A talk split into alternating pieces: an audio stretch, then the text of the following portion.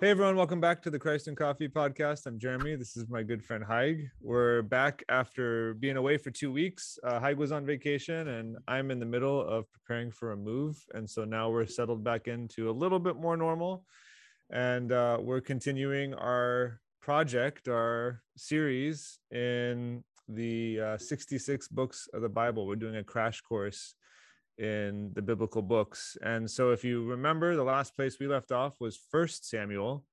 So we're going to the gospels today. No, we're going to second Samuel because that's the next book in the Bible. Um, we talked a little bit about who Samuel was in the last episode, but maybe just as a refresher, since we've been away for a bit, Haig, you want to remind us who Samuel is and why the book is named after this character? Yeah, so Samuel was the first uh, of the major prophets, last of the judges. Uh, he plays a pivotal role of transitioning Israel from this clannish, tribish uh, society to one of a kingdom. So he appoints King Saul after his kids were like rebellious PKs. Um, he he decides by the Lord's guidance to anoint Saul, and First Samuel is really the rise and fall of King Saul. Um, but during that fall, the, the Lord tells Samuel to anoint King David. And during Second Samuel, you have the rise and fall of King David. Mm-hmm. Um, so that's the two parts. Saul is kind of like the guy, the sage uh, that like leads the heroes on these journeys. Uh, there's a rise and fall for Samuel, I mean for Saul, and then there's a rise and fall for David. But the interesting about Second Samuel is Saul is already, I mean, uh, Samuel is already dead. Um, so it's like a really interesting thing to still call it Second Samuel. I mean, yeah. if I if I would have to label it, it would be like the rise and fall of King Saul, and then that would be First Samuel, and then the rise and fall of uh, King David, that would be Second Samuel. Yeah, but they're lumped together as one book. They're meant to be one book. Um, that's why it's named Samuel. Yeah, it's really one story from beginning to end. And if you read it that way, it makes a lot more sense than to break it up into two. Yeah, exactly. Um, yeah, I think I think I remember hearing that the reason they have two books uh, is just because they couldn't fit it all on one scroll, so they yeah. had to have two different scrolls to be able to the, tell the, the whole story. There, there's a word limit for these scrolls. Yeah, absolutely. Yeah, yeah. yeah. So, um, yeah. So, just as a refresher, I Samuel is this character who kind of starts the story in both places. So he starts the Saul narrative that starts to sort of pitter out, and then he starts the David narrative, and then in Second Samuel that starts to die out. Yeah. Um, and uh, we talked about Samuel being kind of like a Yoda figure last time, mm-hmm. and I was thinking he's also kind of like you could frame him as like Gandalf, right? Like he's there with the two of them starting this journey, and yet both of them kind of fail in different ways throughout. I think Saul gets a pretty bad rap. Like David, like David is, you know, he has his mistakes and has his failures. They're maybe not as great as Saul's, but I don't know. Sometimes I feel like Saul gets a, it's sort of a tragic story. Yeah, he, I mean, he starts off good, then you know he he disobeys God a few times. One of the weird stories in First Saul is he he's he does necromancy and wants to speak to the dead Samuel for guidance, which is a big no-no. Yeah, you yeah. don't talk to the dead. Um, so yeah, I mean, of course, uh, Saul is like yeah disrespected more than I think he should because he's still a he's still like one of the prophets like i mean not one of the prophets. He's filled with the gift of prophecy in like mm-hmm. first samuel. He i mean it's not like he's distant from god. It's just he becomes hard-hearted. But yeah and i feel like in some ways i don't know. I mean we don't need to get too into this but like you know the literature is written to to put david up on a prop for people to celebrate yeah. david's story. So it feels like saul is sometimes kind of a foil to david's story so everybody so, can be like yay david! So so i guess this is this is the key between david and saul. Saul doesn't repent. Yeah. David does. So yeah. one of the big problems in Second Samuel is David hooks up with Bathsheba, uh, one of his main soldiers' wife, and tries to kill off uh, Uriah. And eventually does, sends him to the front line. Um, and then the prophet Nathan rebukes David through a parable, because sometimes when we sin, we're we're so blinded by sin that we never think we're in the wrong. especially if we're a king, especially if the pride puffs up. But then Nathan re- rebukes uh, David and he repents.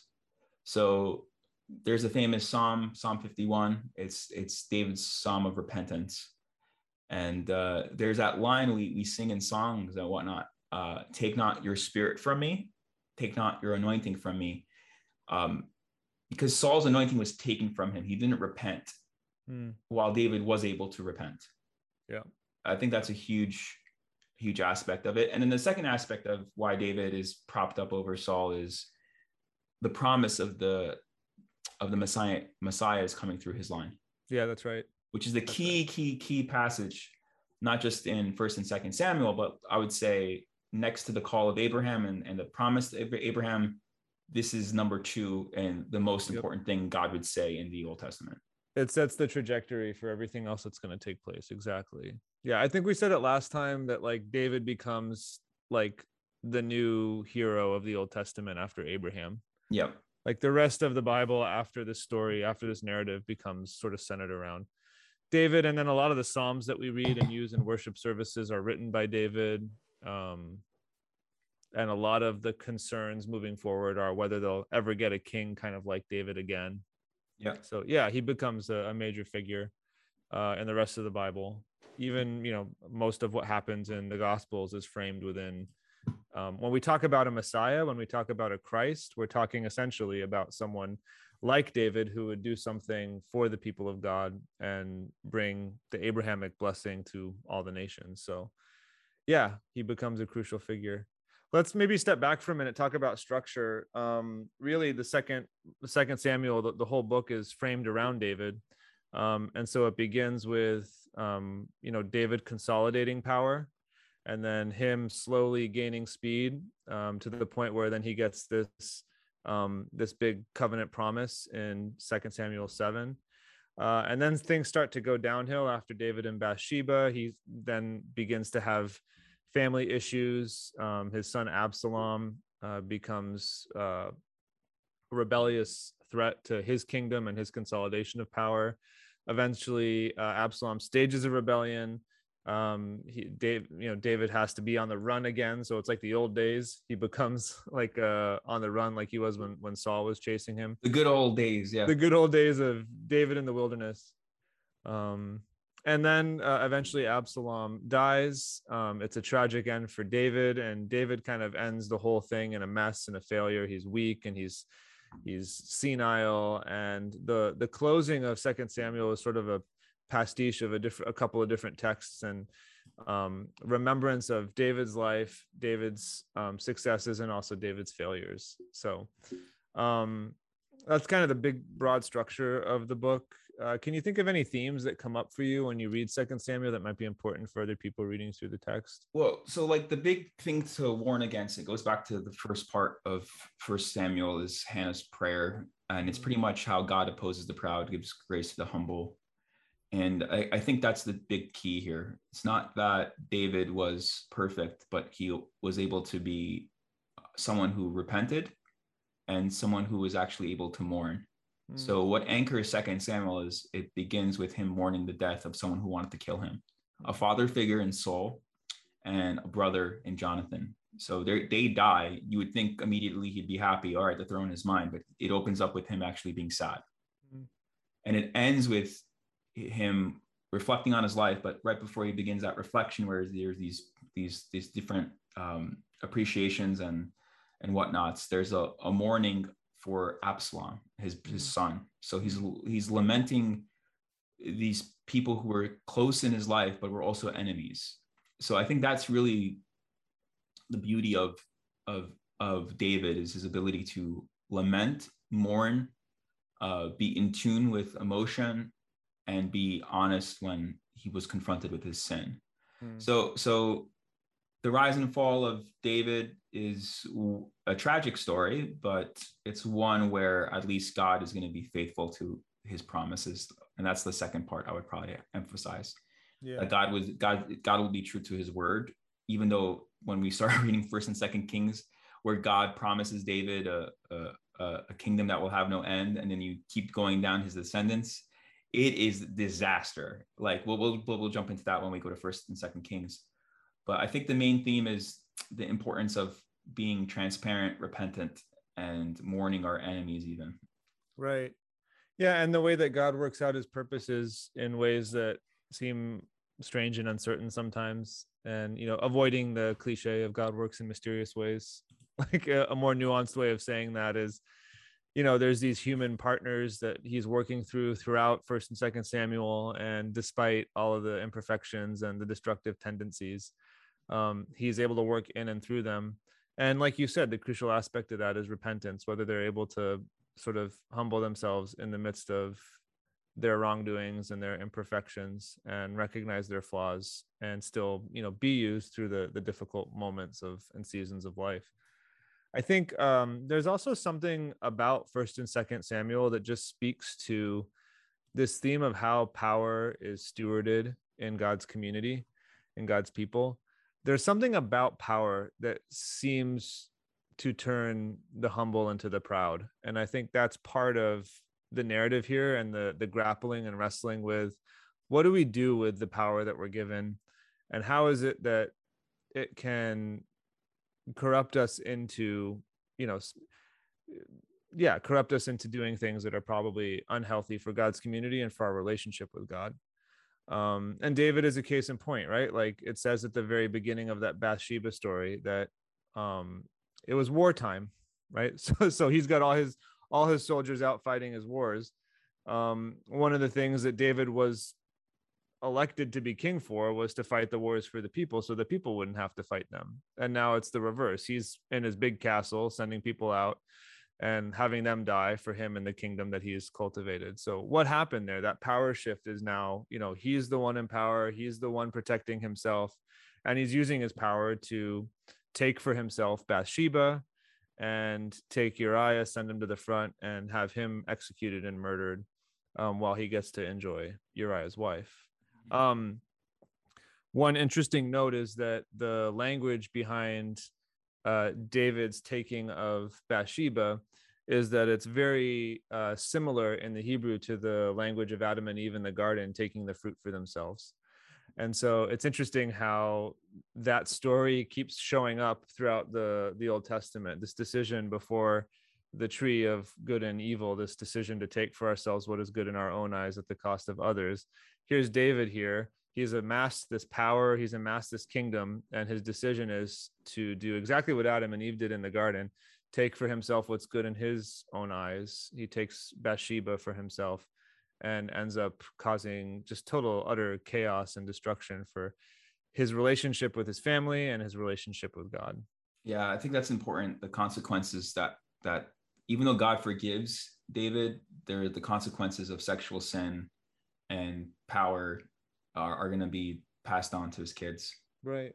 Right. Um, and you see that right away with a very gruesome, gruesome story uh, with Tamar, Amnon, and Absalom. Mm-hmm. Um, Amnon uh, abuses his sister, and Absalom gets angry and kills him, and then eventually leads a rebellion. Mm-hmm. Um, there's Game of Thrones right here. There's history of kings right here. Like, like if you read European kings and you think it's crazy, it's it's it's always the case with people in power. I mean, we we we we love to like talk about kings and celebrities who have these dysfunctional moralities of hookup cultures and mm-hmm. affairs and weddings and divorces. Um, it, it's interesting because people in power are able to get away with a lot of this stuff or do this stuff in the first place, and it's always public as well. Right. Um, it's it's just interesting too that it's canonized in our in our scriptures, right? It's put right. in our it's put in our bibles for us to grapple with the very real human experience of you know what do we do when we're given this power? Like what do we do when we have these responsibilities? And it's always interesting. It's like you know there's different ways you go with that. Some some people reject even taking power or taking any role of authority because they don't want they don't think you know they can handle it. Some people take it and it corrupts them and some people grapple with how to best use it and you know pragmatically steward the power that they've been given. So yeah. Yeah it's part of it's part of our faith journey our faith development and our relationship with god and others to figure out how we use the responsible the use the things we've been given responsibly Yeah, so the Bible says, "With great power comes great responsibility." that was from Spider-Man, Uncle Ben. Yep, yep. Um, but yeah, no, there's something true to that. Like, uh, I mean, I love that quote from Abraham Lincoln: "To test a man's character, give him power." Yep, yep. that's fantastic. Fantastic. Honest Abe. What are Uh, some of your uh, favorite scenes in Second Samuel? Um, Um, say, let me think here. So, I, I mean, I do think. I mean, I, I want to keep stressing how important Second Samuel seven is when God promises hmm, this kingdom um, to him, uh, where a descendant would be promised, uh, a Messiah whose kingdom will have no end, an eternal kingdom. And it, it's funny. It's like David's like, "Hey, I want to build you a temple," and then God's like, "You really think that's gonna impress me? Like I'm, I'm some sort of like pet you keep? Uh, I'm, I'm God. I'm with you. I've been with you this whole time. You know, I'm, I'm so beyond your, your, your primitive understandings of me." Um, but I want to bless you, and I want, I want, I want you to carry on that blessing to all the nations, not just your own people, but to all the nations one day. yeah, And uh, I think that's always cool to see the heart of God using the Israelites to be a blessing for all the people. That mo- that promise given to Abraham is now enhanced to be even gra- grandiose, but now it's anchored in a, a, king, Hmm. a kingdom. So uh, I mean, Second Samuel seven uh, again. Th- th- that that would be a, a huge thing to read. Um, and Abraham, those covenants carry the narrative forward and help us understand who Jesus is as the coming King and the coming Savior. yeah. I so I have a thing where Second Samuel seven is so incredibly important, and it's so incredibly nuanced as a text. I think Second Samuel seven is a lot like First Samuel eight, where Israel decides to to receive a king. Mhm. um in so many ways david's desire to build a temple for god is a kind of attempt to lock god in Mhm. to jerusalem and say i'm going to completely consolidate my power here in in jerusalem and everybody's going to have to come to jerusalem to have conversations with god to worship like a centralized temple is part of his his desire to sort of consolidate his power but it's also genuinely something that he wants to do you know authentically for god. So it's this very like mixed uh intention there it seems like. And uh i love i love the text. I love second samuel 7 because it it plays on the language of home. Um hebrew hebrew's word is, the hebrew word for home is bait. And so uh, the story starts with with david saying i want to build you a bait. I want to build you a house and god says no like you think i want a house to live in? Like i i'm fine roaming around wherever i want to go. You don't have to build me a house.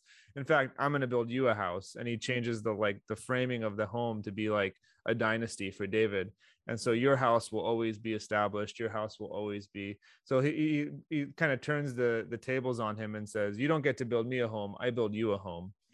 And uh, and then basically the rest of the bible is about that promise of david's dynasty david's family um, all the way down to jesus Yeah, so I think that's good to connect that with the Israelites wanting a king as well. So the Mhm. same concept. It's like, um, I'm your king. I'm Yeah. your home. right right Uh, yeah. So, and then you see the fulfillment of this. And, and I think another important thing in theological circles, or especially reform circles, is this notion of uh, these offices of prophet, priest, and king. mm-hmm. Um, so here in First and Second Samuel, you have those positions really fleshed out. You have a Mhm. kingly figure who is an authoritative leader who organizes and structures the people of God, and then you have a priestly person like Samuel, um, uh, and then you have like a prophet, like I mean Samuel is also a prophet, but like Nathan who plays a key role. I think Nathan is the the second Sam. Maybe the, another way to talk about second Samuel is Nathan because Nathan is the one who who really is the guide for David. He, he's the one who Mhm. reveals his prophecy to David. He's the one who conf- confronts him with sin. I think Nathan gets a lot of um, he, he gets left out in the conversation. I think in, in Right. the importance of the narrative, but um, Nathan is this prophetic person who who helps uh, the people of God hear from God and point people to what God wants, and God wants um, an eternal kingdom. and he becomes like a prototype of the later prophets who will do the same kind of thing to the kings, Mhm. right? So it's it's very important that those offices end up, you know, at first they're kind of melded together and then they start to separate, and it becomes important that you know the priest is not the prophet, the prophet's not the priest, vice Yeah. versa. King is not the prophet, prophet's not the the king, and then Jesus comes and steps into all of these offices and melds them sort of internally in his own identity. So maybe that's what that's interesting about Samuel. There, he's the he's like the last one where it's all mixed, right? He's the judge, Mhm. he's the he's the prophet, he's also the Mhm. priestly leader, Mhm. and now it's like, all right, we're gonna delegate this. We're gonna have Nathan, we're gonna have the, the high priest, and we're gonna have uh, King David. You know, right right yeah and and it becomes kind of a, a an ongoing conflict between those three parties Mhm. you know? I mean the, the priests don't like the prophets the prophets don't like the king or the priests and you know there's always sort of conflict with the the three parties until jesus melds them sort of together in himself. Um my favorite part of second samuel is david dancing. I don't know if you uh, remember that scene, but one of David's moves to consolidate power is to bring the ancient symbol of God's presence, the Ark of the Covenant, into Jerusalem and settle it there. So he wants the tabernacle to be there, and that's just before he just he wants to make a, a home for God in Jerusalem, and uh, on his way to bringing the ark into Jerusalem, he gets dressed up in some very provocative clothing and I guess just does a wild dance. and Saul's, I think is it Saul's daughter Yeah. is one of his uh, one of his wives to consolidate power. And she's watching him make a fool out of himself. And she's like, shame on you. And then David's like, no, shame on you. It's like this uh this funny kind of back and forth between husband and wife that I don't know. The scene just kind of makes me smile. David gone through all this hardship and difficulty, and then he finally gets his day and gets to celebrate and enjoy. And he, uh, yeah, he gets to sing and dance and be, you know, just pure joy before God and one another. Yeah, yeah. I think was it Footloose and other movies. Or I mean, there's Christian traditions that condemn dancing, and then this is like the number one passage to be like, you know, it's okay to dance. Yeah. it's, it's good to dance. I think of uh remember Pharrell Williams had that song Happy. Yeah, I just think of him dancing down the down the road to Jerusalem to that song and exactly. letting loose on the way. Yeah, no, that's a great, great passage. What about some things that are more difficult to process, or things that are not Yeah. necessarily easy reads? There's a really weird story with in just just before David's dancing story where the parade is moving forward and the ark is moving forward and like they hit a they hit a bump or something on the road and the ark falls and one of the guys like reaches to like hold the ark up and then it like strikes him dead.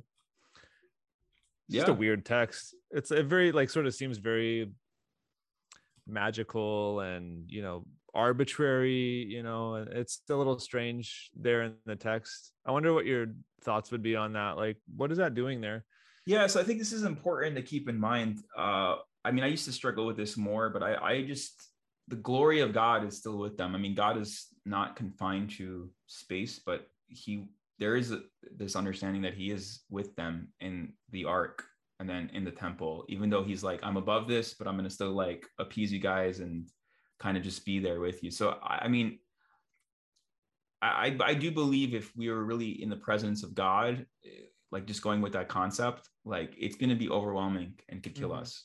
Like I think that's what is left out when we talk about what Jesus does, because like the then Jesus, the, the presence of God is now in the temple, Mhm. and when people go, they have to be purified of their sin, otherwise they will be like smitten with God's smitened with God's presence. So th- I, that that completely goes against our perception of reality. How could God be even in in a space or in an object, or how, how can something be so powerful there? Um, I mean, I used to be more skeptical about it, but now I read it more straightforward um, because I think without the cross, without Jesus' sacrifice for us, we as sinful people cannot be in the presence of God. It'll kill us, literally. and you have that concept in the Old Testament. You, we cannot be in God's presence because we're so unholy. Holiness is so powerful where it will kill us. like like that. That's what I get out of that passage, even though it, it, it seems like not fair that there was like, oh, I tripped and fell and then smitten. Right. Well, and I guess the question becomes, what's the effect of a text like that? It like it demands uh respect. It demands pause. Right. It demands like you know curiosity but also just kind of like all right wait a minute like we should step back for a minute and handle this with care and i think it's not a mistake that that text comes uh, in the wake of a bunch of things david is doing to consolidate power in jerusalem. Mm-hmm. and david moving the ark to jerusalem is a is a very symbolic move. He's basically saying this is where i'm going to be king and this is where god is going to like ordain me as king. He's behind this. Where i am god is you know? Mm-hmm. and so this moment is kind of god saying look i'm with you on this but there is there is healthy respect and distance that needs to be maintained. Like you don't own me. And it's very kind of nuanced just like the thing with him yep. wanting to build a temple. Like i'll let your son do that later on but you don't own me. Like let's be clear on who's who here. Like i yeah. call the shots. And so i think this is just one way of like demanding that recognition of the sort of raw power that is god's presence in that moment yeah absolutely. And i think this is an important lesson for people in the church leaders specifically.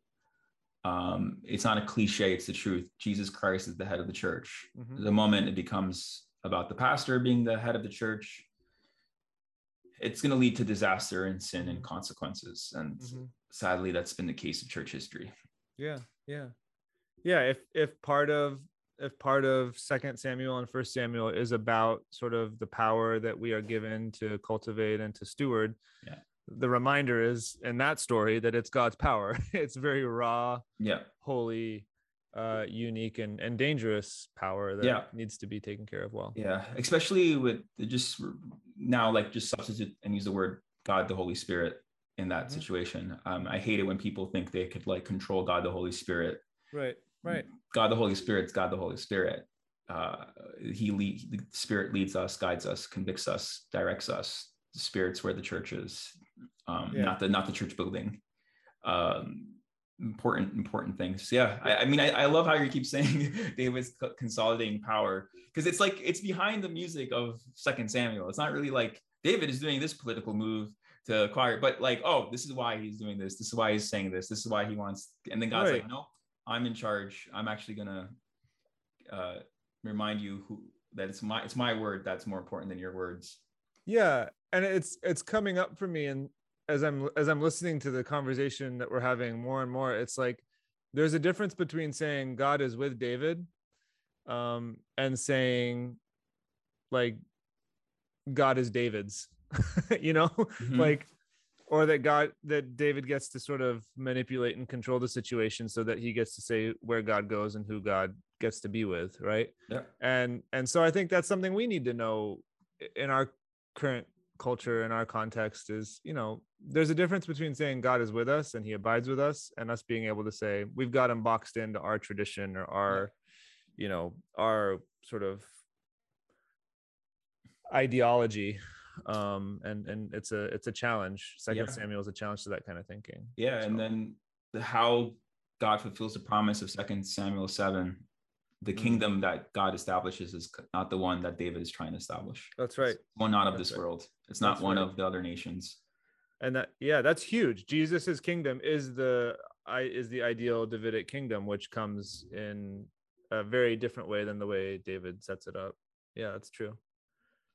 What's another uh, maybe difficult text for you? Something that's yeah, I mean the whole the whole like Tamar story. Tamar. Oh yeah. Um, yeah. that's pretty gruesome yeah um uh and then just the violence it's never fun but i mean i love how like again i love how the old testament doesn't like shy away from the fallenness of the, the people it's not like mm-hmm. uh they just talk about it as a as a reflection of the historical kingdom of this of craziness of, and you find it in history too with kingdoms um uh with with how royalty acts, the political arrangements. Again, king, kingdoms of this world are very uh, power driven, acquiring power, arranging marriages, killing people who, who are uh, uh, to the throne, rebellions for power. Like you have all that at the end of Second Samuel, like or immediately after David. Right. Worldly grabs of power.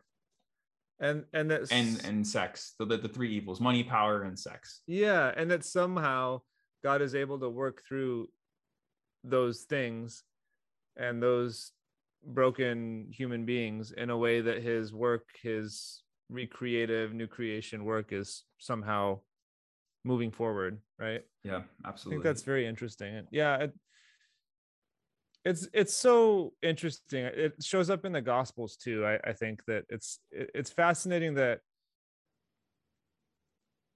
you know in in a text that's supposed to prop up David as a hero, we get the story of him as a flawed human being. And yeah. in the gospels that are being written to churches where the apostles are heroes, they're yeah. cast in the gospels as kind of goofballs, you know? So it's um it speaks to sort of authenticity and the reality that, you know, the expectations we have of one another are no. probably you know they need to be tempered. yeah, and even I'm just thinking too about that cycle of the kings being disobedient and the prophets speaking out against them. You have that all the way up to King Herod taking mm-hmm. his brother's mm-hmm. wife and John the Baptist saying, "Stop it!" Mm-hmm. Like, mm-hmm. like it, it, this cycle is going to continue and get worse. in right. first, second, first and second Kings, when there's a, a civil war that takes place between Israel and Judea in the south even in exile, the return, and all the way up to Jesus' time, like mm-hmm. this vicious cycle of of of sin and the the kings amassing power, the prophets being martyred for calling them out. Continue. Yeah, yeah, and that's a good that's a great segue into a conversation that we could have on how important it is to understand these texts before you get to the gospels. Yeah, absolutely. I think we try to read sometimes the gospels, you know, cold turkey when we haven't understood the the riverbed that's behind it you know? There's a whole narrative that leads you up to the gospels and if you're not picking up on some of those themes and and, and texts in the old testament you're not fully i mean you can understand the general storyline of the gospel but behind it it's like there's this whole rich treasure trove of yep. context that gives the gospels real significance and makes them pop in a unique way yeah i mean the first um I guess heretic in the church is someone who wanted to get rid of the Old Testament. Yeah, like, you read my mind. And uh, Karl Barth said, uh, if we get rid of the Old Testament, we cut the branch we're standing on. Um, yeah. So, yeah. like, this is important because when Christianity becomes a thing, Plato and other full, like Western Greek thinkers uh, begin to infiltrate the the thinking of the Bible, and that leads to a lot of problems because it's an God has preserved these texts because we want to keep the framework of the Israelites where God is the Lord. Um, and uh, if we lose sight of that, it'll not we will we won't understand what Jesus did. The right. word doesn't fulfill its promises if we don't understand the initial words that were promised.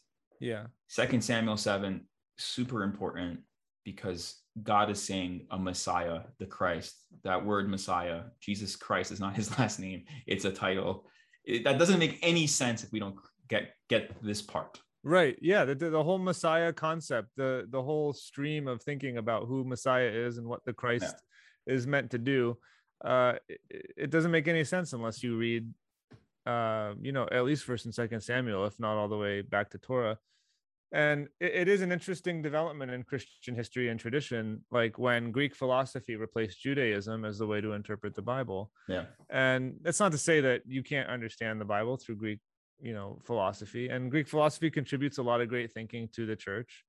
Um so it's not just as easy as saying greek philosophy yeah, bad judaism good but it's um when we stopped having jewish readers of the bible um shape the way we read the new testament um, we got a very different New Testament. Yep. And and that's something to consider and grapple with in the Western church. Yep. Yeah, absolutely. Yeah. All right. This is fun, Jeremy. I learned a lot. And thank you for those who are listening all the yeah. way to the end of this conversation. Uh, again, don't just take our word on Second Samuel. Pick it up, read it for yourself. Look for these themes, look for these passages, um, and reflect on them. And stay caffeinated, my friends, and see you next week, everyone. Thanks again for listening. God bless Take you. care. Bye.